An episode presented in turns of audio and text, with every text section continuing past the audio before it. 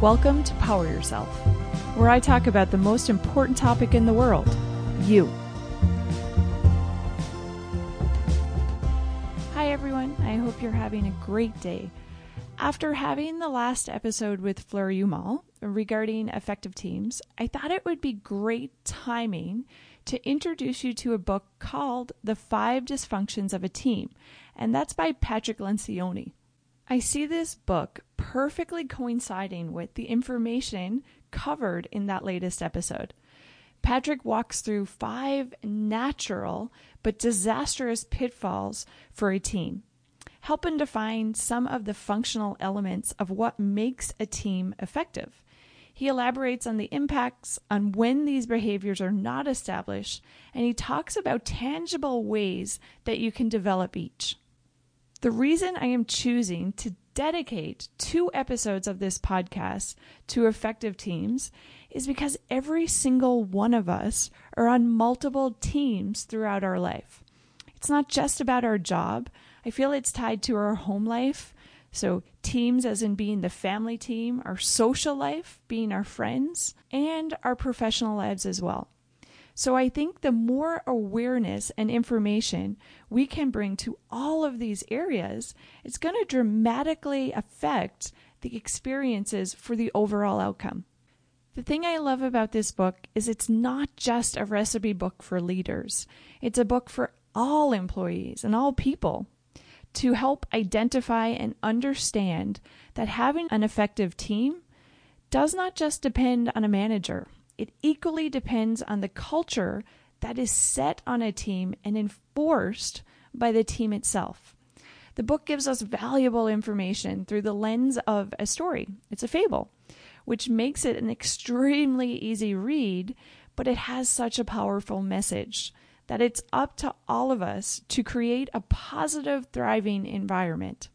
He mentions in the book to have a great team, it boils down to two things he says it takes courage and persistence from the entire team. So it's not just one individual giving courage and persistence, it really and truly has to be met by all people on that team. Patrick Lencioni says, as difficult as teamwork is to measure and achieve, its power cannot be denied. When people come together and set aside their individual differences for the good of the whole, they can accomplish what might have looked impossible on paper. They do this by eliminating the politics and confusion that plagues most organizations. As a result, they get more done in less time and with less cost. I think that's worth a lot of effort. So, with that being said, I want you to visualize a pyramid for a second, okay? So try and visualize that. And I'm going to give you the five dysfunctions that he gives us in the book. First one, and that's the base of the pyramid, and that's going to be the absence of trust. Now, the next level, that's going to be fear of conflict, okay? And then on top of that, you're going to have lack of commitment, and then followed by avoidance of accountability. And then at the top, it's inattention to results. Now, each of these functions, it actually builds on the previous concept. So you must have the one prior to be able to reach that next function. So, what I'm going to do throughout this episode is I'm going to talk about each of those five dysfunctions. We're going to define it. We're going to go over the signs that Patrick Lencioni says that when it's lacking in a team, how that shows up. We'll also go over his suggestions to how to build it on a team, and then we'll look at the roles of a leader. So, first up, we're going to start with the first function in Patrick Lencioni's book, and that's going to be trust. So, the pitfall being the absence of trust. He says this stems from their unwillingness to be vulnerable within the group. If people are not willing to put themselves out there, being opened with their mistakes as well as the areas in which they need to grow, it's impossible to build that foundational element of trust. He also mentions that in the context of building a team, trust is the confidence amongst team members that their peers' intentions are good and that there is no need to be protective or careful around the group. Basically, it's about people being able to feel that they can put themselves out there and that their weaknesses or whatever they bring up at that moment, areas they're working on, things they've tried, that it's actually not going to be thrown back in their face later on. Okay, so just like Fleur and I had mentioned about needing vulnerability on a team, it's about showing up, being honest with who and where you are in that current moment. And that's my opinion, exactly what Patrick is referring to. So he's really talking about the ability for people to be vulnerable with each other. So when you're vulnerable with each other, it kind of restricts it when you feel that they might use that against you later on. It's going to restrict what you're going to bring to the table. So having the ability to have trust in your coworkers or in your teammates, you're really going to show up and give that unfiltered version of you. You're not getting caught up with what people's thinking. You're really being honest and genuine about who you truly are in that moment.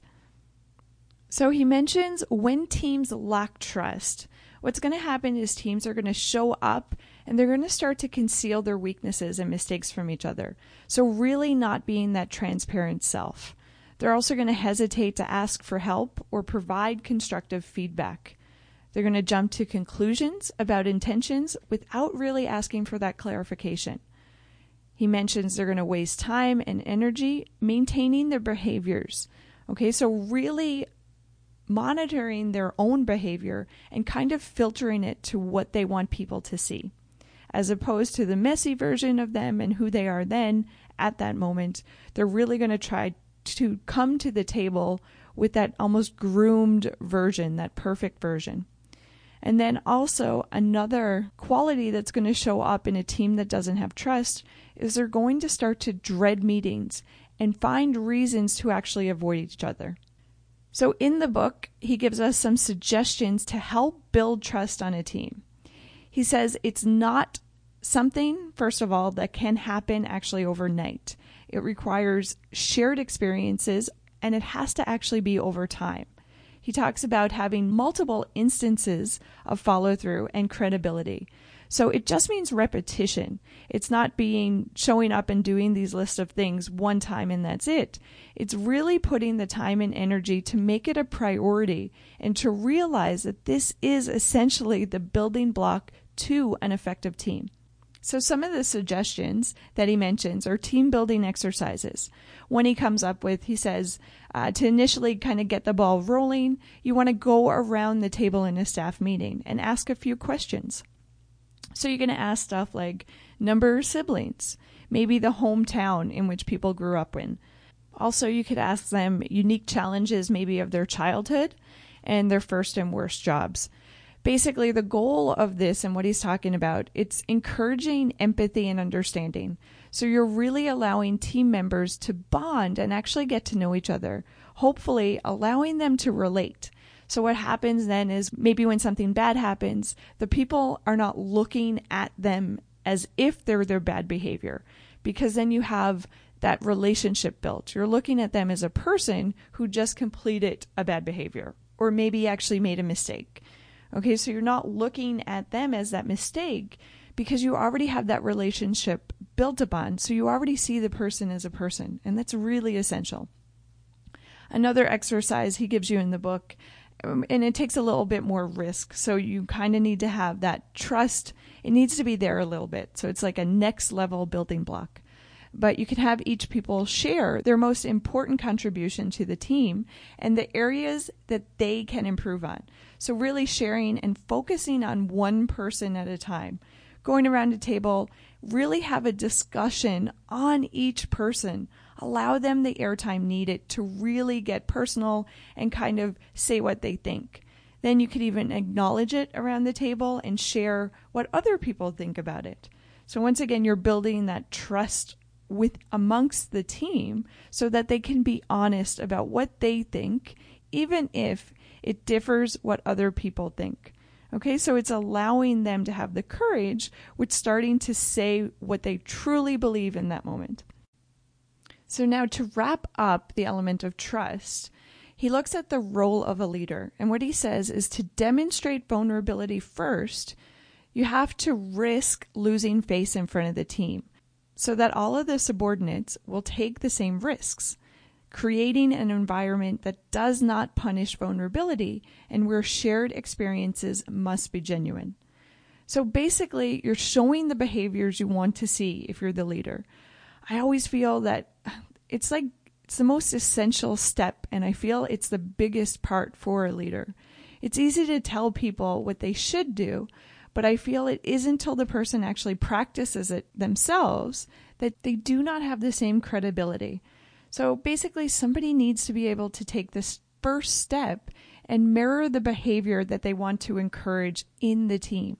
Think of when you try to teach someone something, like a child if you're trying to teach them to use manners, let's say, you're not going to not use your manners in front of them. It's not until you actually use those manners and practice the behavior that really enforces the importance of that trait being accomplished.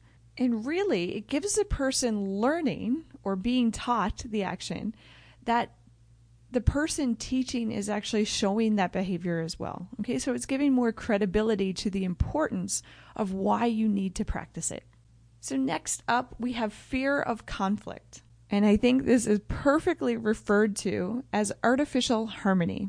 What he says is teams that lack trust are incapable of engaging in unfiltered and passionate debates of ideas. Instead, they resort to veiled discussions and guarded comments. By building trust in a team, it makes conflict possible. Team members do not hesitate to engage in passionate and sometimes emotional debates, knowing that they will not be punished. So basically, all great relationships, guys, requires conflict to grow. Okay, but most people are actually afraid of it. Conflict needs to be phrased as something that's positive and that will only be accomplished when we actually have healthy conflict and successful exchanges ourselves. I truly feel that conflict actually allows a better understanding of each other, and it actually just means two people care about something. By having conflict, it's actually going to give us a better product, okay? One that all opinions have been explored and discussed. And that will only happen when people are actually not afraid to challenge each other and really say what they're thinking. So, if two people or a team are too afraid to actually share what they think about something or what their opinion is, it's not going to allow us to be successful and really look at every single angle. I feel that every single person brings such a different perspective to a product or to something that you're trying to accomplish. And until everybody isn't afraid of the potential conflict that it might cause, I feel we're really restricting what we actually can achieve. So until really everybody decides and practices disagreeing with each other and being okay with that, I feel like there's a lot of missed opportunity. He also mentions in the book that when this is not commonplace, so referring to conflict, that people tend to harbor negative emotions, which is when tension starts to exist. When it is avoided and not dealt with, it will continue to reappear, which I totally feel is perfectly spot on. Think about it for a second. When people disagree, they don't discuss it. And that's actually where negativity is going to start to fester. People are much quicker to react with the next offense, and it likely results in an increasingly negative environment. So, whereas if we stop maybe when we're feeling we disagree or we're holding two different opinions, maybe if we start to ask questions, really explore each other, both parties, truly listening, opening up their ears and truly listening to one another, we all walk away, if this happens, with a better understanding and a better understanding of whatever the topic is at hand. So that's going to allow us more knowledge and a better overall picture. So, teams that actually fear conflict, some of the qualifying behaviors that exist in that team would be something like first of all, they're going to have really boring meetings because everybody's agreeing with each other. Um, what's going to happen also is they're going to start to create environments where backchannel politics and personal attacks thrive. So, really promoting the behavior, not to mention it in front of each other because you might disagree. It's a it turns out being, hey, let's talk about this after when the person ain't there and I don't have to confront them on why I disagree or why I think their opinion is not valid. So, really starts to promote that backbiting behavior that exists. Also, you're going to fail to tap into all the opinions and perspective of the team members.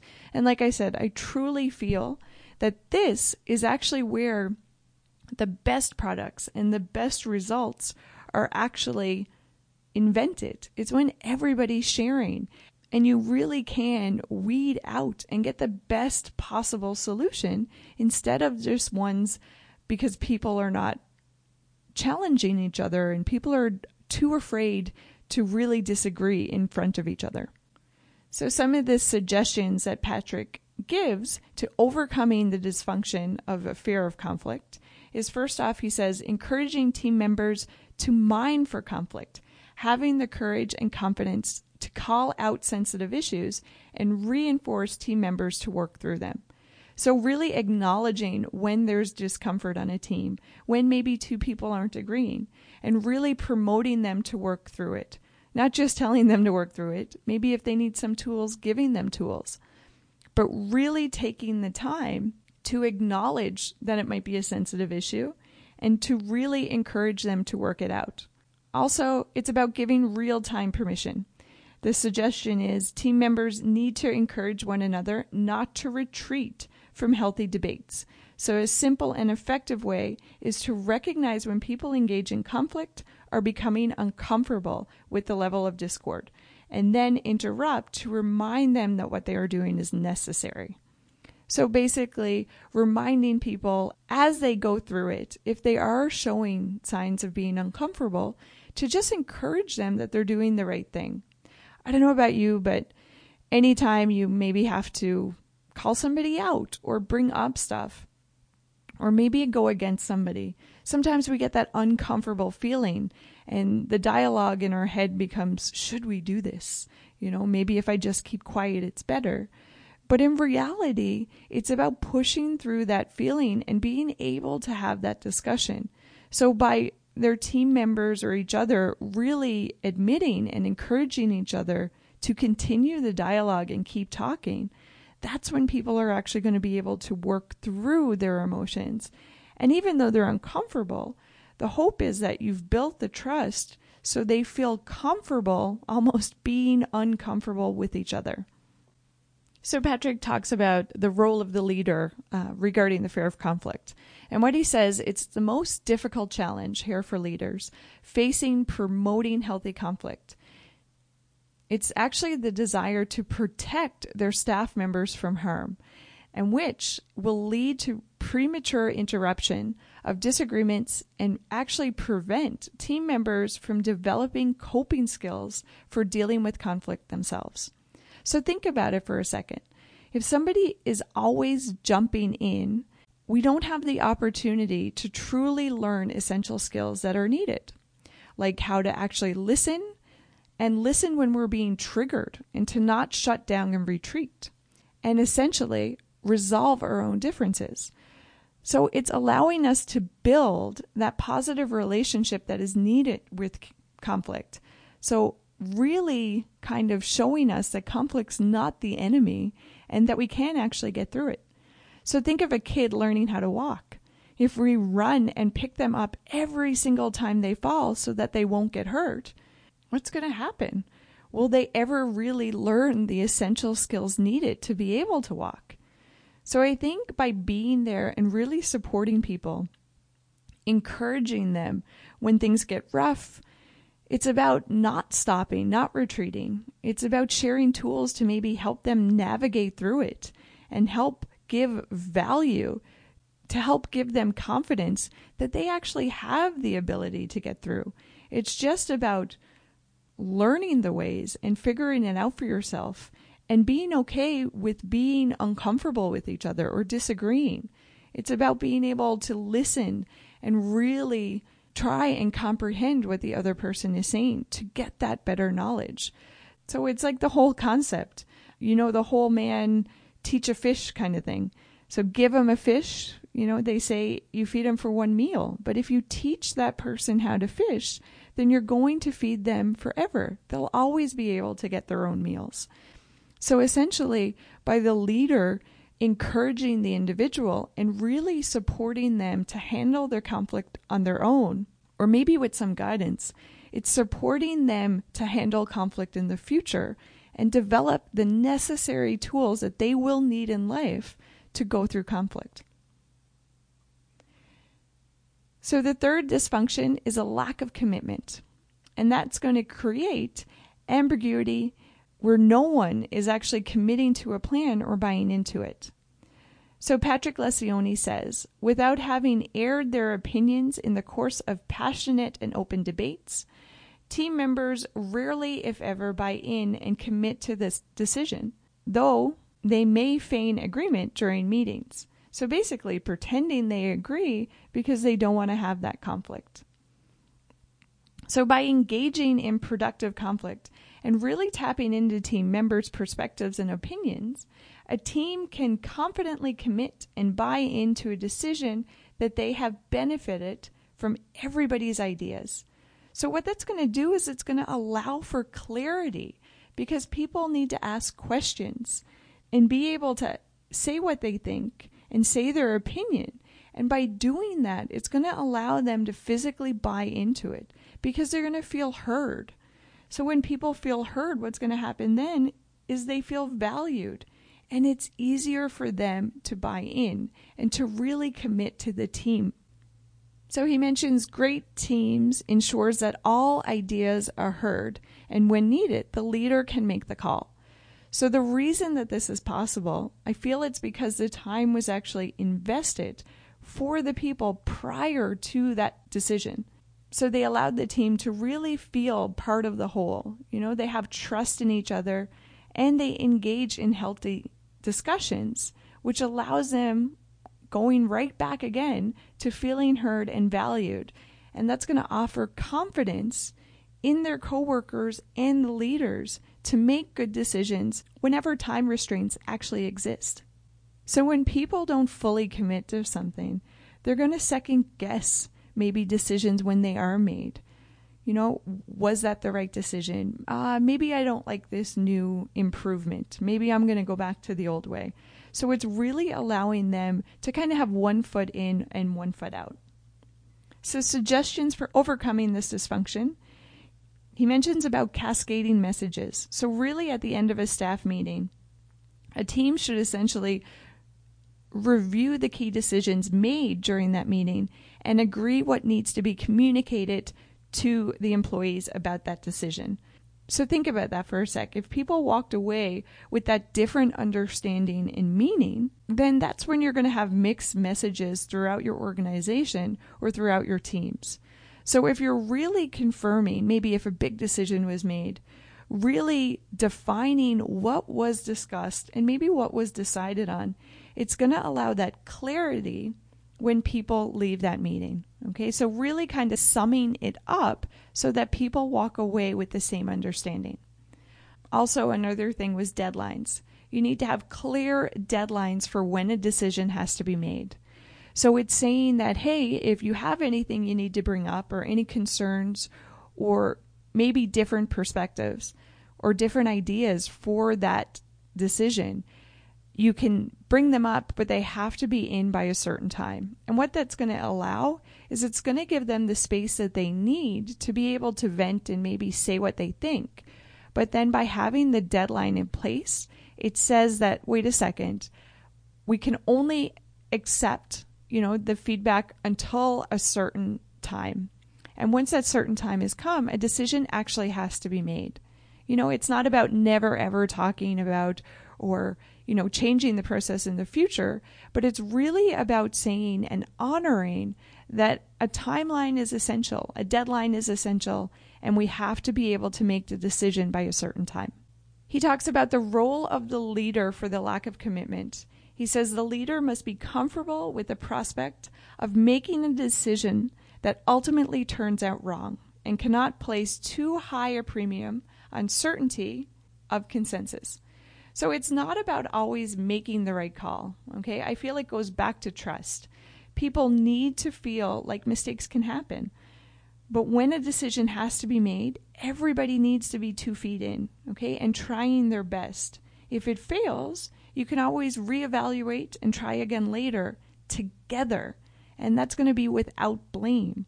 So if not, people become afraid to try anything. They they're afraid to really try something new or try a different approach. And essentially, without risk and courage, think about it. Nothing really great in life has ever been achieved without trying something new on first. So, the fourth function that Patrick Lencioni talks about is the avoidance of accountability. So, recapping here for a second if we don't have trust, which gives us the ability to be able to handle conflict, then we won't have the commitment that we are all on the same page. And then, if we're not able to feel that we're on the same page, how are we supposed to hold each other accountable and really help ourselves not kind of stray away from the goals? So let's look at avoidance of accountability. Lencioni says because of the lack of real commitment, team members develop an avoidance of accountability. Without committing to a clear path of action, even the most focused and driven people often hesitate to call their peers on actions and behaviors that seem counterproductive to the good of the team. In order for teammates to call each other on the behaviors and actions, they must have a clear sense of what is expected. So if we don't see everybody making the agreement and really committing to the plan as a team, we don't really feel confident on what's expected. So we really start to doubt if we should even address each other or should even correct each other that's when you're going to hear stuff like, that's not my job. When in reality, I kind of feel it's everybody's job. We need to commit as a team because it's not just one person, let's say the leader, that can really come in and sprinkle magic fairy dust and have everything working perfectly. I feel it's everybody's duty as a team member to be able to hold each other to what the plan actually is and the behaviors that we've all agreed upon. It really takes everybody wanting better, everyone pitching in and doing the hard work to create that desired atmosphere, that positive place. And that means everybody needs to hold each other to the standards and actually be a leader themselves. Another thing he says about accountability is it's easier said than done. Even the cohesive teams with strong relationships people might find it hard to hold each other accountable. They fear jeopardizing a valuable personal relationship. Ironically, this only causes the relationship to deteriorate as team members begin to resent one another for not living up to the expectations and for allowing group standards to erode.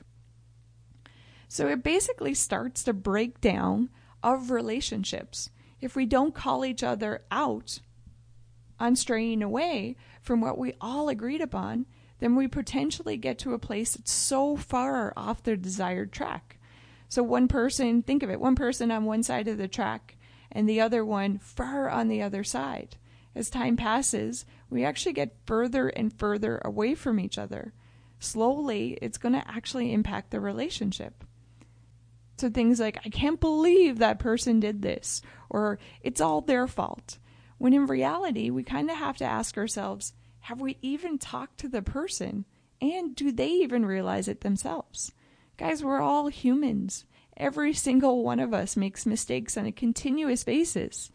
So, wouldn't it be nice if we can really support each other to stay on course? So, holding each other accountable as a teammate, as a coworker, as a friend, really, so that we all achieve a better result. So, teams that avoid accountability, Patrick mentions, it creates resentment among team members who have different standards of performance. You missed key, miss key deadlines and key deliverables, and you place an undue burden on the team leader as the sole source of discipline. So it's like you're expecting the leader to really come in and set that tone and save the day, essentially. When I feel that we're giving power away when we do that. I feel a lot of stuff we can do ourselves, but we almost expect somebody else to do it for us. So it makes what we perceive life a little bit easier. But like I said, by us giving away the power, I feel then it's harder to be accountable ourselves. And I find it's harder to make change. It's when we take the permission and take the onus on ourselves that we can make that ripple throughout the team or throughout the organization because we're choosing to hold each other accountable and we're choosing to really define what we want on our team and what's acceptable. So, suggestions for overcoming the dysfunction he says create a team action plan or team charter. And that makes everybody on the same page. So I know at my work, I talk a lot about team charters and really promoting it. What's happening for a team charter is the team itself is deciding what behaviors are acceptable. What do they want to do? What do they agree upon that is, you know, respectful behavior? You know, really digging deep on what respect means to them as a team. What goals do they want to achieve? Really allowing them to focus together and define what they want their role to be as a team and as individuals. Also, he mentions about simple and regular progress reviews. So, you know, always touching base with the employees and touching base with each other essentially. So, the role of a leader when it comes to accountability, Patrick mentions it's to help promote your team to be a joint unit and encourage accountability. So, set a tone that is a team culture, not just the leader to hold them accountable. So, when the team does not hold each other accountable, you must be willing to step in and actually follow through. A tone needs to be set, and it can't just be brushed off because they are a good performer. So t- sometimes we really make excuses because people are really good at a certain piece of their job. And we kind of, you know, you don't want to rock the boat. You really want them to continue doing that good piece. But in reality, we kind of have to look at what the impact to the team is. If we continue to allow them to conduct in this poor behavior, maybe, then how is that going to affect the team really as itself? And in his book, Patrick really gives a great example. So I'm not going to spoil it. You know, go out and get the book. It is definitely worth the read. But he really highlights what can happen if, as a leader, you don't step in. So let's say, you know, we all encourage each other to really hold each other accountable. But let's say the manager sees maybe two people not hold each other accountable and not really discuss, or maybe a team not holding one person accountable. It's about being able to hold that person accountable, but then also being able to hold the rest of the team accountable for kind of not holding that individual accountable.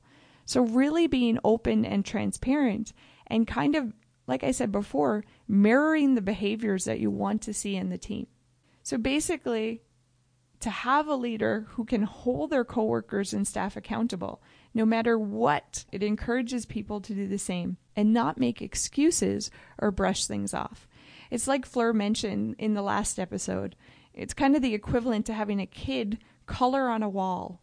If we don't hold them accountable and tell them it's wrong or not acceptable, then we're going to have to continue dealing with the aftermath of that behavior. So we're going to have to continue wiping down the wall or painting it, maybe.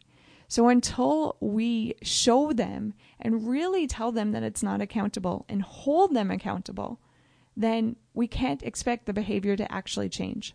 We need to own the power and really hold each other accountable and address each other on maybe the behaviors that are not as productive or that were decided with the team that it's not going to be acceptable.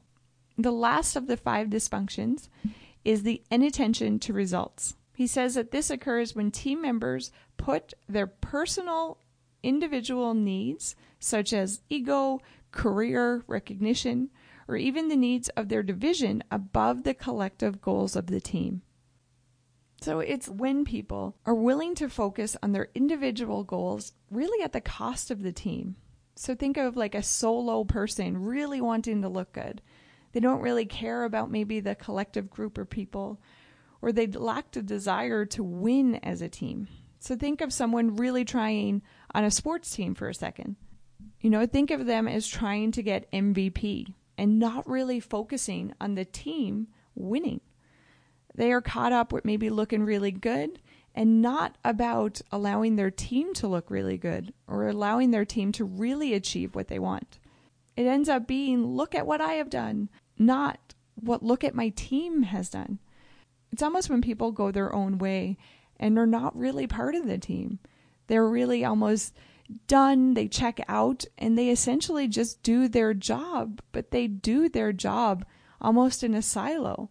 And this is where you're going to get, you know, duplications of work and then people getting frustrated that somebody is off on their own or showboating in a way. So he talks about the teams that are not focused on results, they actually get easily distracted. You know, they lose achievement and oriented employees. So people who want to be part of a team, if you have somebody who's really always on their sole agenda, they're not going to feel connected with them and it's going to eventually drive that wedge. And maybe the goal oriented employee who is really the team player is going to end up leaving.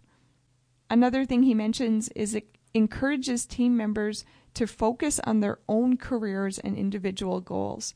So, really taking away the team element and that team potential of what you guys can accomplish together. So, his suggestions for overcoming this dysfunction was starting with maybe public declarations of results. So, we're going to meet this mark as a team. So, really trying to encourage people to work together, see the whole unit, and not just promoting that individual succeeding. Really saying it's about the team finishing this and really, you know, making it a priority amongst the team. Also, giving results based rewards, really tying those rewards, though, to achievements as a team. So, not encouraging that solo once again succeeding. So, it's really encouraging almost each other when you see somebody doing something that's team oriented versus solo, encouraging that, saying that it's great, and really bringing recognition to it. Versus when somebody's off doing their own thing alone, you know, really acknowledging that, hey, you know, you got more impact as a team, or we're all in this kind of together.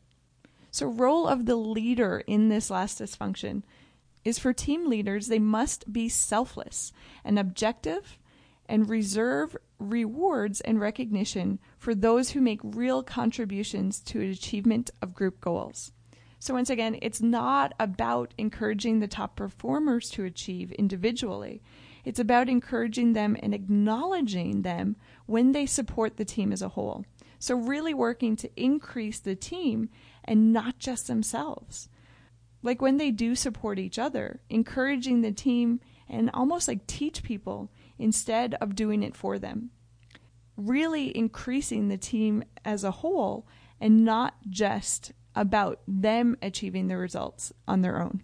It's basically teaching them what behaviors you want to see. If you're going to reward that goal type behavior, you're teaching them what you want to see more of. So think of the example of a kid sharing. Would you encourage that? Would you positively encourage it? or place more importance on them using it for their own benefit. It's all about what you want to promote. So I think the big part of the leader here is really promoting, you know, throughout all of the five dysfunctions, it's really promoting and practicing what they want to see in the team. And I think that's the real essential piece that Patrick talks about throughout the book. You know, the leader's role isn't really to do everything, on their own. It's about to mirror the behaviors they want to see in a team. I think that's always the essential role. So if you want people to build trust, you need to have trust in them. If you want people not to have a fear of conflict, then you need to be able to address it as a leader. So really practicing and mimicking the behaviors that they want to encourage on the team. It can be translated to almost a society thing. You know, what behaviors do we as individuals, what do we want to see in the world? And ask yourself, are you encouraging them? Are you promoting those behaviors in individuals to continuously show? Or maybe are you not even recognizing them at all? something to think about. So, to recap what we've talked about in this episode, we've looked at Patrick Lencioni's book, The Five Dysfunctions of a Team. And basically, essentially, what we've said is that trust being that foundational piece and the base of that pyramid. Remember, I asked you guys to visualize that at the beginning. So, a team must have trust to be able to have the next one, and that's going to be healthy conflict. So, when teams have healthy conflict and they're willing to discuss things with one another, even though they might disagree, they're going to be able to participate and have commitment to each other and to the goals of the team. And then once you have commitment and everybody agreeing to the common goal or common behaviors they want to see, then what's going to happen is you're going to see people being accountable, taking accountability themselves, but really holding each other to be accountable as well, and not just leaving that as the sole job of the manager. So when you have people who hold each other accountable, then what's going to happen is they're ultimately going to achieve their goal because they're all collectively working towards the same thing. So, guys, that's a wrap. That's it for today. As always, thank you to every single one of you for tuning in and listening to this podcast. My hope is that you got some insight and potentially a few tangible things that you can do to help all of the teams in your life function more effectively. So, guys, don't forget I would absolutely love to hear from you. We have a Power Yourself Facebook site, and as well, you always have the ability to leave your reviews on iTunes. So, guys, enjoy your day and remember you always have the choice in your life to power yourself.